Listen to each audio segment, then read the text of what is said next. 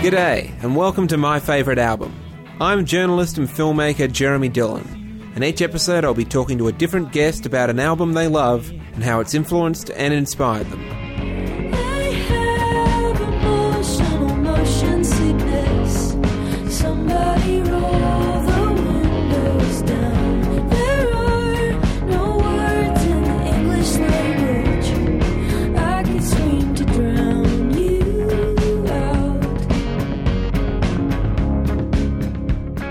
I get more entertainment out of my guest today's social media handles than I do out of most musicians' whole albums. She is the Millennial Falcon at Fake Nudes. And on top of all that, a deft crafter of intimate songs that wield subtle, quiet dynamics like a switchblade to the heart, on generous display on her 2017 debut album, Stranger in the Alps. There's something so cathartic about extreme emotion, she says. Phoebe Bridgers, welcome to my favourite album. Thank you very much. Thanks for being here. Phoebe, what is your favourite album? My favorite album is I'm Wide Awake It's Morning by Bright Eyes. It'll go like this, alright. While my mother waters plants, my father loads his gun. He says death will give us back to God, just like the setting sun is returned to the lonesome ocean. Well, I think I was 15 when I heard it, and it had been around for a minute. But people were kind of trying to shove it down my throat in this weird way, and like all my peers loved Bright Eyes, and I had never listened to it before. And then I was supposed to play an open mic with my friend Lindsay, and she made me learn a song from it for the open mic to play guitar with her.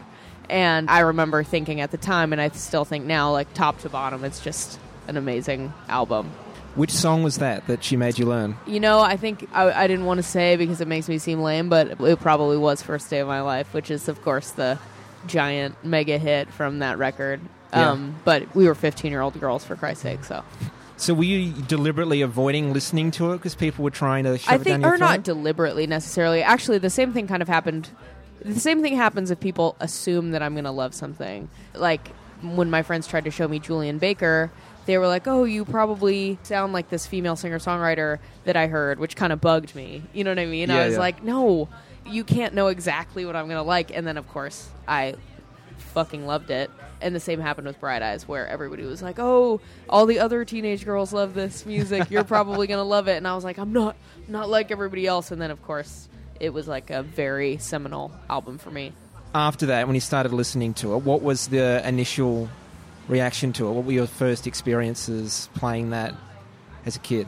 I think what's so special to me about it is that every song was my favorite song from top to bottom. Like the order of the tracks is so perfectly laid out and and I never I don't know, with all my other favorite records, I've had some favorites at different times or at different times in my life I connect with one song over the other and this record I definitely have moments with specific songs on it, but this record I think is a perfect record in its sequence and everything. It's very organized.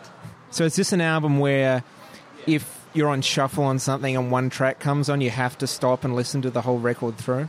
You know, I would say I actually, yeah, like I will skip it if it's on shuffle in Right. my iTunes library. One, because it's like too emotional for me, but also, yeah, because it's so perfectly sequenced. Sometimes I do like go back and try to hear songs and, and I'll look for them. But yeah, it's a lot to spring on someone all at once, for sure. So I definitely I, I look to listen to it top to bottom, which is why I love having it on vinyl because it like makes you do that. I heard you say once in another interview, I think it was about an Elliott Smith song, like you were driving with a friend somewhere and you were in like you're both in a really good mood and then this Elliott Smith song came on and you just burst into tears. Exactly. Yeah, and actually, coincidentally, that is the same friend who went to the school. Like, uh, she introduced me to the friend who introduced me to Bright Eyes, and we all kind of discovered Bright Eyes at once. And Kathleen, the woman now who I burst into tears with, she and I share a lot of the same music taste. We actually used to sing Bright Eyes songs together all the time when I used to busk at uh, farmers markets. Right. What's the audience like for busking at the farmers market? Oh, brutal. They don't care about you. So, I mean, I met a, not, a lot of really nice people, but I think mostly the the great part about busking was learning how to not care if nobody cares about what you're doing. It's a good skill to pick up early on. Exactly, exactly. Yeah. So I'm guessing if you were playing then, you were probably also starting to write songs around that time, or was this earlier? Yeah, I, I tried out lots of songs at the farmers market again because nobody was paying attention. Yeah. And then Bright Eyes and that record kind of completely changed the way I thought about um, my own songwriting because it led so perfectly out of my previous music taste, which was basically just everything that my parents listened to, like Jackson Browne, Tom Waits, Joni Mitchell, Neil Young. Neil Young, exactly. Like all those classic singer songwriters. Suddenly, with Bright Eyes, there was someone who was doing that, but like in my generation and speaking to me a lot more, like specifically about. There's a lot of like talk about the war. There's a lot of talk about violence and streets and and these like really really heavy emotions, which I'd never never heard someone even close to my age portray. He was a kid when that record came out. He was my age now, Yeah. which is absurd. So so yeah, I just I connected so deeply and then it really informed my songwriting as an early teen. So how did it change after that? What was the element or what was the quality about your songwriting after that that you were heading towards that wasn't there before? I think it was just the freedom or, or knowing that I could talk about my own life and it would be basically I didn't have to do anything in the image of previous singer songwriters or you know what the style had been before. I mean, he released uh, basically an electronic record the same day as I'm Wide Awake It's Morning. Like I, I kind of just opened all these doors for me. Like I can do anything. I can talk about my problems. I can talk about my experience, and and people find it interesting. I don't have to be of a different generation or keep all these you know, weird phrases like cell phone, you know, out of my music. It just felt a lot more real and timely, as I'm sure Joni Mitchell did when, you know, she was just emerging. Yeah. Is it kind of like the book of great music is not finished being written? It's still ongoing. Right.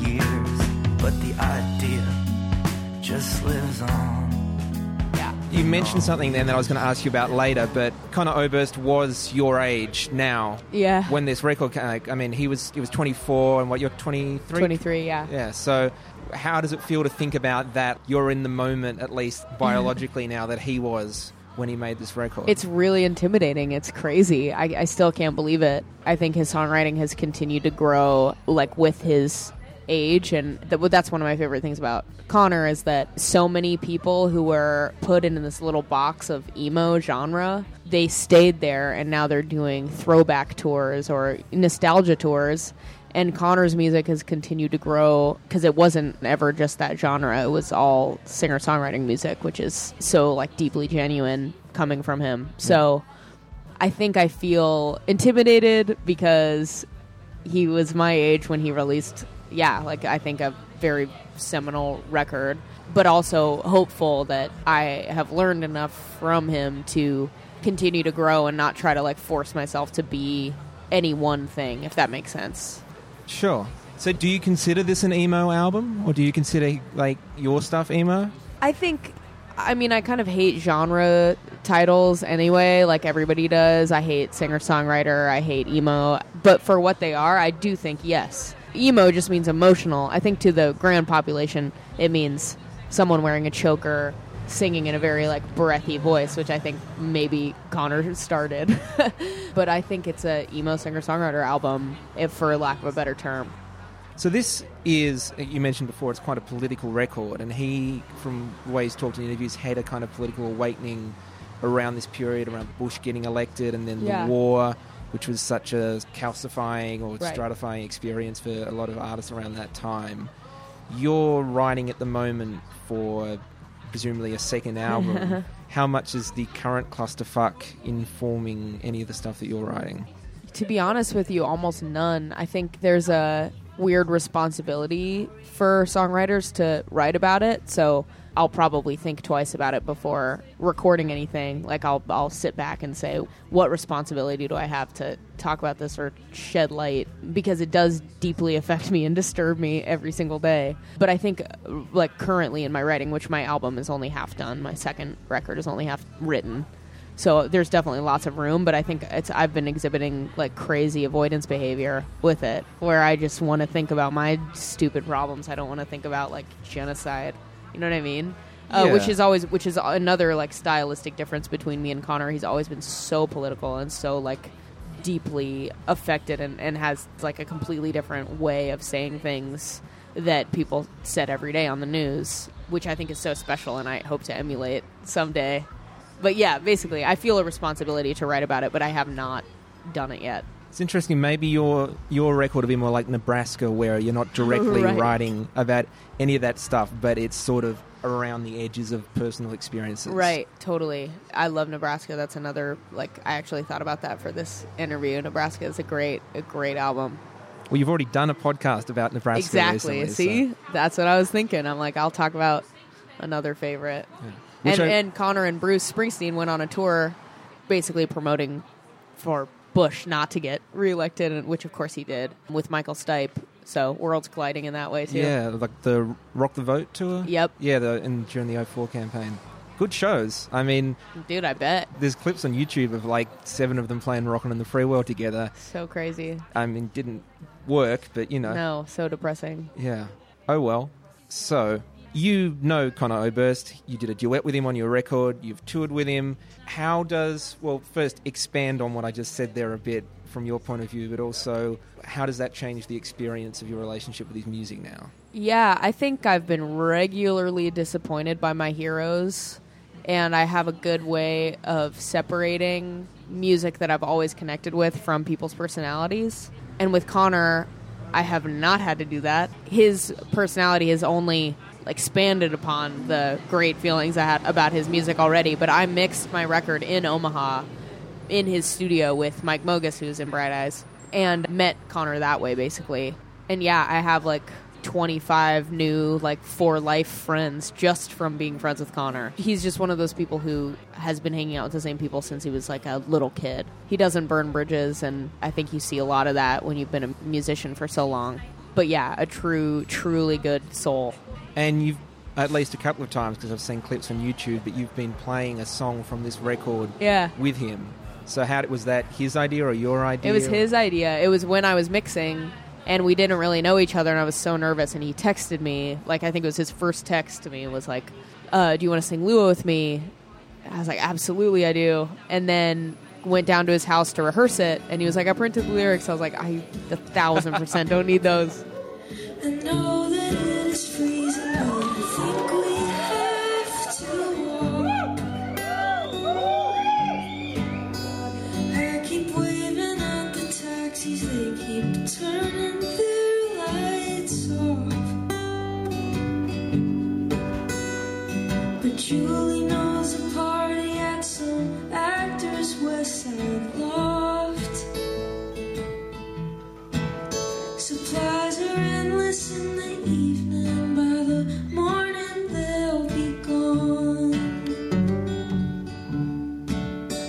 And then we've done it probably a hundred times at this point because we toured together, and it's always really, really special. And and also, I've for this interview, I like re-listened to the record, and I was like, oh my god, I haven't even let myself listen to this in so long because I could write it out, you know, from top to bottom. And sometimes you just burn a hole through records.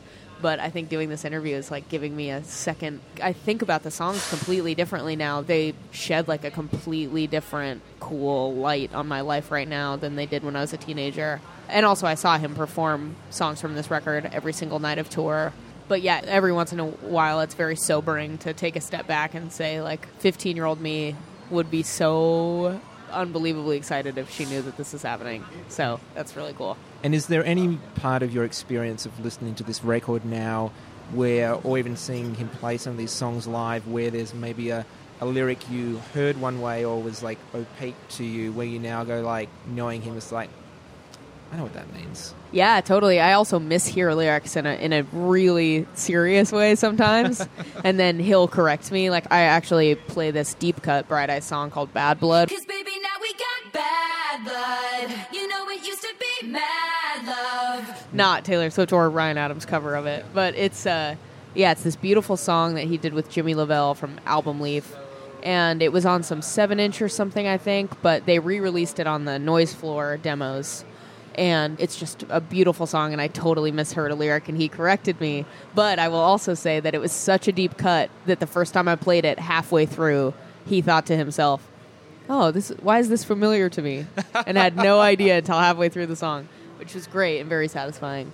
But also, he changes lyrics from this album regularly. I think just maybe he really doesn't know that it's wrong, or he's just trying to excite himself and, and revamp something. But they're always just. I'm trying to think of a good example, but they're always just. I can't believe that he has two ways to say something that are equally incredible. But yeah, he is kind of like a true poet, which I can't say a lot about my other favorite songwriters. I don't think anybody's as consistent. I think he's like a Leonard Cohen, where it's like the poetry is really kind of the root of why it's so incredible. Whereas someone like Ryan Adams, it's like he's basically writing pop songs in this different package, and they're great.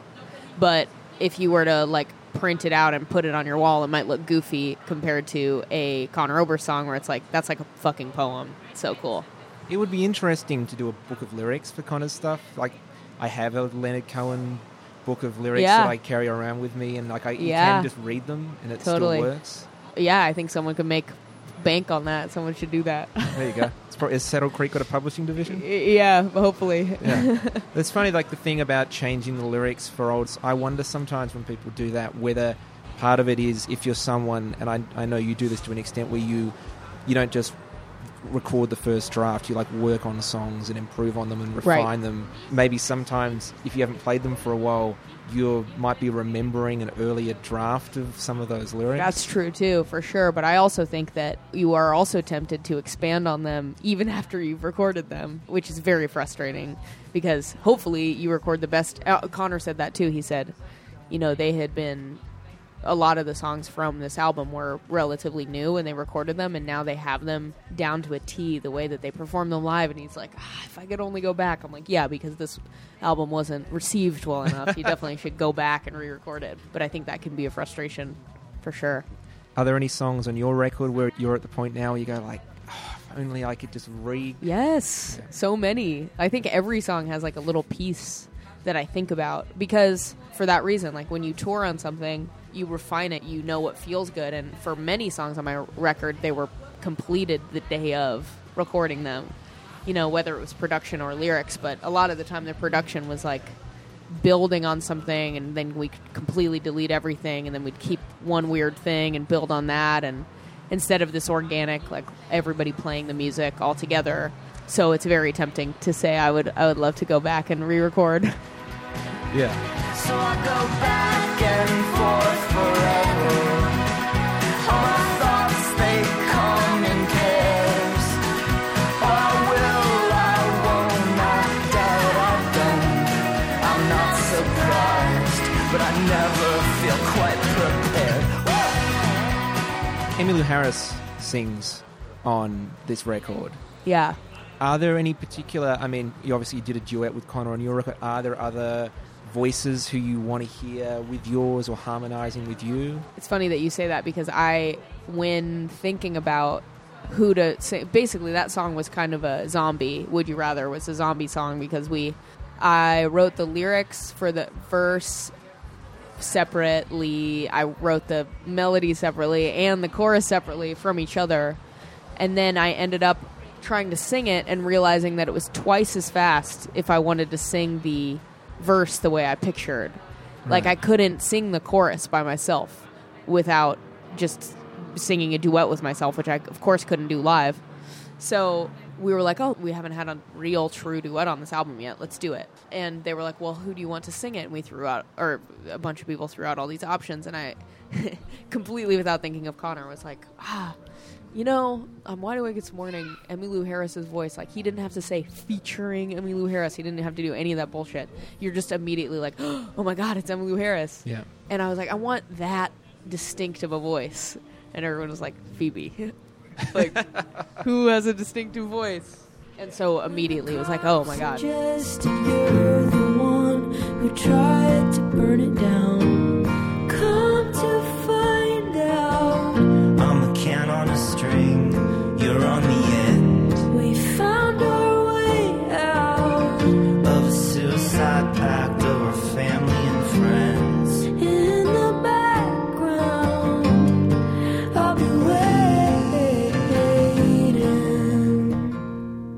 Conor. It's unmistakably Conor when you hear his voice anywhere. So that was the whole plan. But again, I love voices like that. Like I love uh, Jackson Browne, Tom Waits, Mark Kozelek, Emmylou Harris. Like those are all distinct voices that I would love to do duets with because it's like I just love that. And also I, I love Emmylou on Ryan Adams' album too. It's like she's almost passing down this torch of like you now get to go on and be in the scene that I was in and you have my blessing. She's very good at anointing people. Exactly. Or like, just like people Like, who've been cool in her taste. band. and Yeah. She can just push, like John Mayall and the Blues Breakers were in the So cool. 60s. And the moon's laying low in the sky, forcing everything metal to shine. And the sidewalk holds diamonds like a jewelry store case. They argue, walk this way, no, walk this way. And Laura's asleep in my bed. As I'm leaving, she wakes up and says, I dreamed you were carried away on the crest of a wave. Baby, don't go away. Come here. So when you go back and listen to this record now, so many years on from, actually, I guess it's not, it's like eight years on from when you first discovered it now. Uh huh. How is the experience, you know, when you listened to it the other day or when you listen to it now? What's the experience of listening to this record now? It's just like, wow, 15 year old me had great taste. like, what a cool. A lot of people look back on their music taste when they were a kid and they are embarrassed.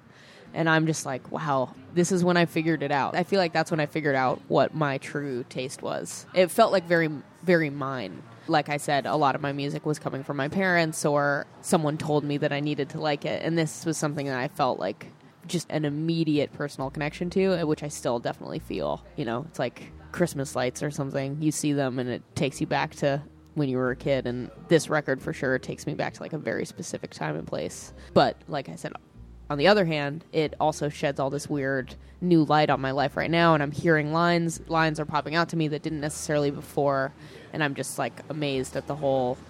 And also, the production is just incredible. Like what Nate Walcott and Mike Mogis bring to the table for Bright Eyes, because I think Conor by himself, he loves like cowboy chords, and his songs are so beautiful, but it, they're definitely leaning more in the like John Prine direction of Yeah, yeah. of a couple chords, like very sparsely chosen chords. And I think what Mike and Nate bring to the table is like, what if this bridge lasted for a weird amount of time, or we all exploded into this weird like crashing of instruments, or With a trumpet solo in the background. Trumpet solo in the background, exactly. You know, Nate trashed a trumpet on stage on Nate late night one time, and it's like legendary. But yeah, I just think those three dudes together just create like something so incredible. Is there something you were listening to when you were, when you were 15 that people would be surprised about? Because most of the artists you've name checked through this interview, I think people would be like, that totally makes sense. I would have put decent money that Phoebe Bridgers is a fan of those people, but is there anyone in your record collection that would surprise people? Maybe like Jack's mannequin. Okay. Yeah, uh, but I, I liked like emo, like pop punk stuff like that. But also the great thing about Bright Eyes is that they were weirdly like lumped in with a lot of super super emo acts, but they were something entirely different. You can't like peel back the layers and find some problem with it. To me personally, Yeah. Um, whereas Jack's Mannequin is very like overproduced, and I still think they're rad, but they definitely were a different world. What would surprise people? Uh, Nas. oh, yeah. I saw Nas on like the 20th anniversary of that album, and I just like it was a trip. I was at like Coachella or something. But what else? I had a friend. Oh, my friend Kathleen, who was part of the reason I discovered Bright Eyes. She uh, put on like songs from the Hairspray soundtrack on a playlist for me, and I guiltily like listened to them over and over. So yeah, definitely a couple surprises in there. Cool. Well, I look forward to the Nas duet on the next yeah, album. let's do it. You- Nas and Tom Waits. Yeah. I yeah. went with you up to the place you grew up in. We spent a week in the cold. Just long enough to walden it with you any longer. It would have got old. Singing Ace of Spades when Lemmy died, but nothing's changed. LA's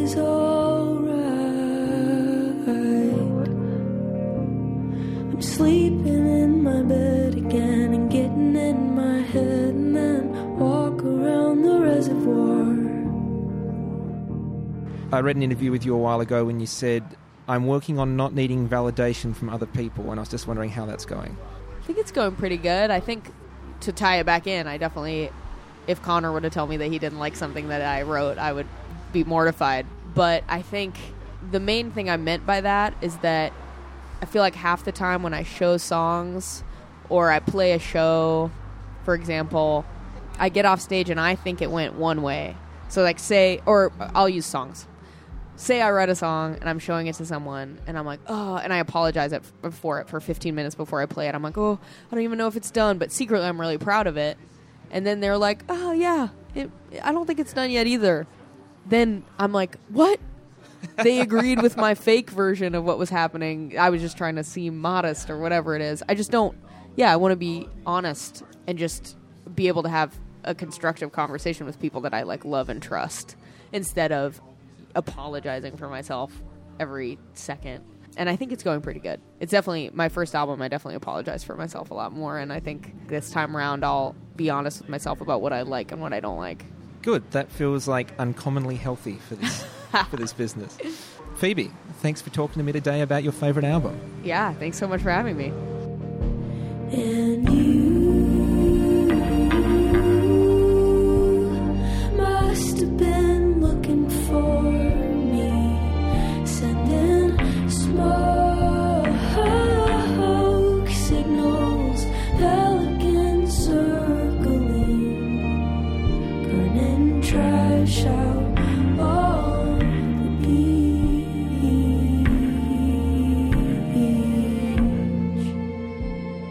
Well, that's it for another episode of My Favourite Album.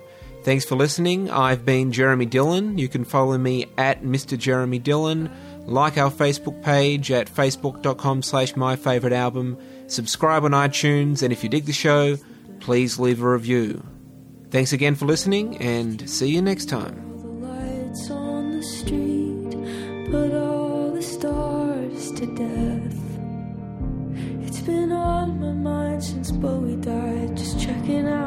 high